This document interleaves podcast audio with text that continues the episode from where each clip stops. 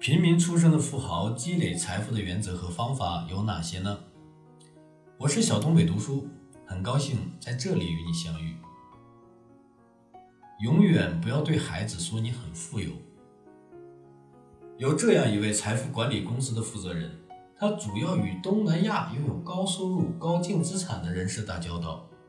他告诉我，他接触的客户的财富经历与邻家的百万富翁里所描述的不一致。他的大多数客户都不是靠节俭致富，他们的收入特别高，以至于不用去考虑开支。事实上，有些人的确可以在不节俭的情况下积累大量财富。同样，在《停止装富》一书中，我父亲也描述了这样一群闪闪发光的富人。这些人拥有极高的收入和净资产。他们没有家庭预算，也没有计划，他们根本不需要。不管他们买什么，产生的花销只是他们净资产的九牛一毛。换句话说，即使是那些闪闪发光的富人，他们的消费也远远低于他们的产出。如果你是这群人之一的话，恭喜你，你的财富在美国居于前百分之一了。那些以高收入起家，还未踏进闪闪发光的精英阶层的人，很可能会走上另一条路，啊，一条路通向节俭和财政紧缩，而另一条路则伴随着挥霍无度的支出。闪闪发光的富人可以很轻松地做到这点，并且不会给后代带来任何影响。但是那些欠财富积累者也会模仿并展示其消费成果。包括开的车、穿的衣服、戴的首饰，以及旅游等娱乐方式。实际上，他们这是在向后代以及周围的人宣告他们的富有，以及彰显他们的价值观。高收入、白手起家的父母会给后代一个怎样的童年？我们来设想一下：乘坐豪华汽车去私立学校。抢先拥有最新的电子产品以及名牌衣服，出国旅游，去五星级餐厅。当这些孩子开始独立生活时，他们还能放弃生活中这些奢侈品吗？他们是否会明白，父母的高收入是这些高消费的保障，而很少有人能拥有这么高的收入？这些概念可能不在十岁儿童的理解范围内。这也就预示着他们经济门诊服务即将到来。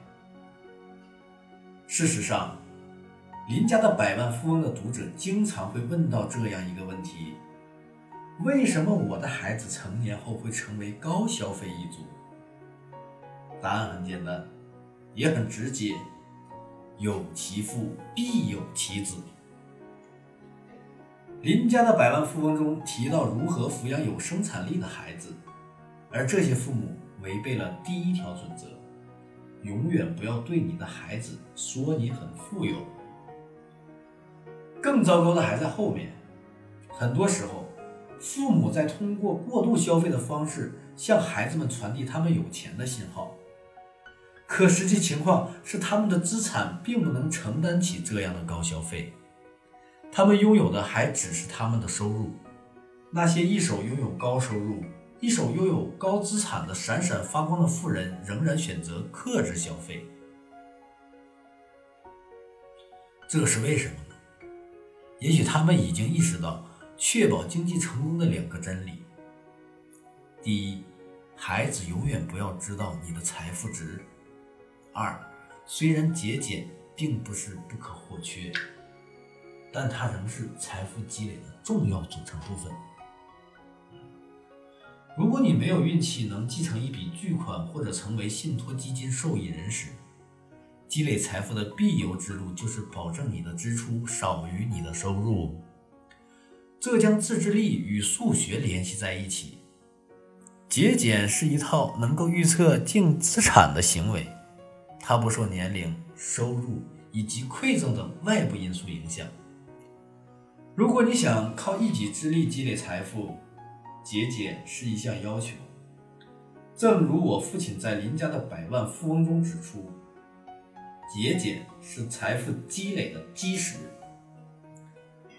如果你还不是闪闪发光的富人，仅依靠现有的积累的财富去照顾一家子，同时你的孩子在储蓄和支出上丝毫没有显示出谨慎态度，那么你的孙子辈们怕是沾不上你的资产的光了。除非你成了闪闪发光的富人，你的孙子辈们才有可能两手一甩，不做任何财政计划，也不需要靠自己积累财富。如果你的父母只是在装富，有一种意识就会慢慢的发展起来。父母所拥有的经济成功总是距离你很遥远，因为你的经济成功需要持续的消费品和奢侈品来支撑。本节的故事到这里就结束了。如果你喜欢我的声音，可以关注我，也可以订阅此专辑。如果你身边的朋友跟你一样，同样喜欢《财富自由》这本书，你也可以将此音频分享给你的朋友们。让我们在下一节中再见，拜拜。